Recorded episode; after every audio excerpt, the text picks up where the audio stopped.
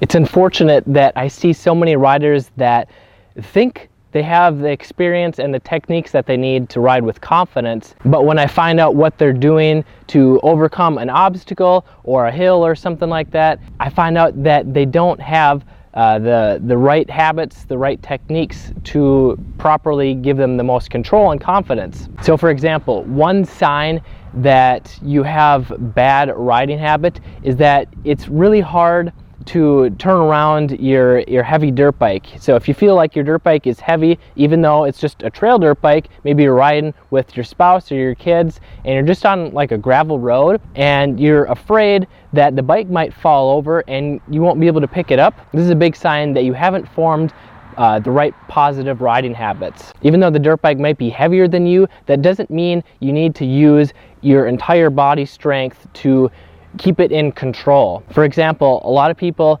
they make the mistake of using too much strength and pressure in their arms and hands to stay in control. This causes you to, to tense up, your arms pump up, and it makes it hard to hang on to the handlebars, use the throttle, the brake, the clutch. But in order to stay in control, you actually need to relax your arms and your hands. And that's one of the big things that I teach in my virtual dirt biker school. Another big sign that you haven't formed positive riding habits is that your front tire it feels like or it does slide out from you uh, when you're going around a flat corner. So maybe you're coming up to the corner and you try and turn and the front tire just washes out from under you. This is extremely common if you're uh, a new dirt bike rider or if you're coming from the street because you're not used to having less than 100% traction. So if you're on a street bike, you're pretty much getting full traction all the time, even when you're going on a corner. But in the dirt or the gravel road,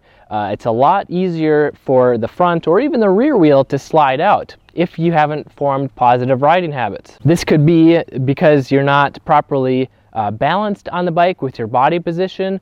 Uh, it could be from using too much front brake because uh, when you use too much front brake, this can lock up uh, or slow down the front wheel too quickly uh, without enough uh, pressure on the tire and that causes the tire to slide out so maybe that causes you to not use the front tire uh, maybe you use the rear and when you use too much rear, this can cause uh, the rear wheel to lock up and slide out. So you probably just end up slowing down and it's not quite as fun and it's you won't be able to keep up with your your family or your friends because you just don't have the confidence to safely go around a flat corner. A third sign that you have uh, bad riding habits is that you've tried riding up a steep hill and you got stuck, you didn't make it up to the top, uh, maybe you lost traction or momentum and you stopped and then you started sliding back down the hill uh, or maybe you're just afraid of getting stuck and sliding back down the hill. And if you fall off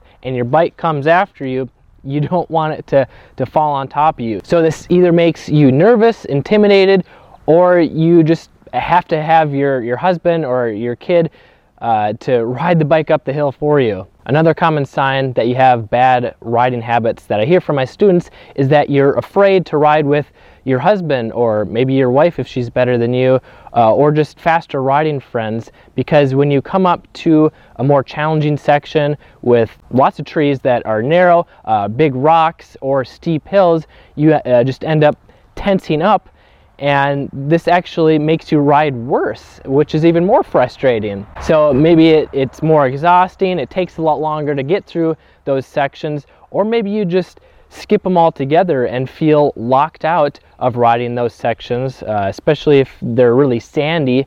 Uh, it makes it even trickier to ride through them. If any of these sound like you, or maybe all of these, then you need to check out my next video on how to build your confidence using positive riding habits. You can check that out here. This is Kelley Fager from Motocross Hideout. Learn more, ride more, so that you can stay safe and have fun for many years to come.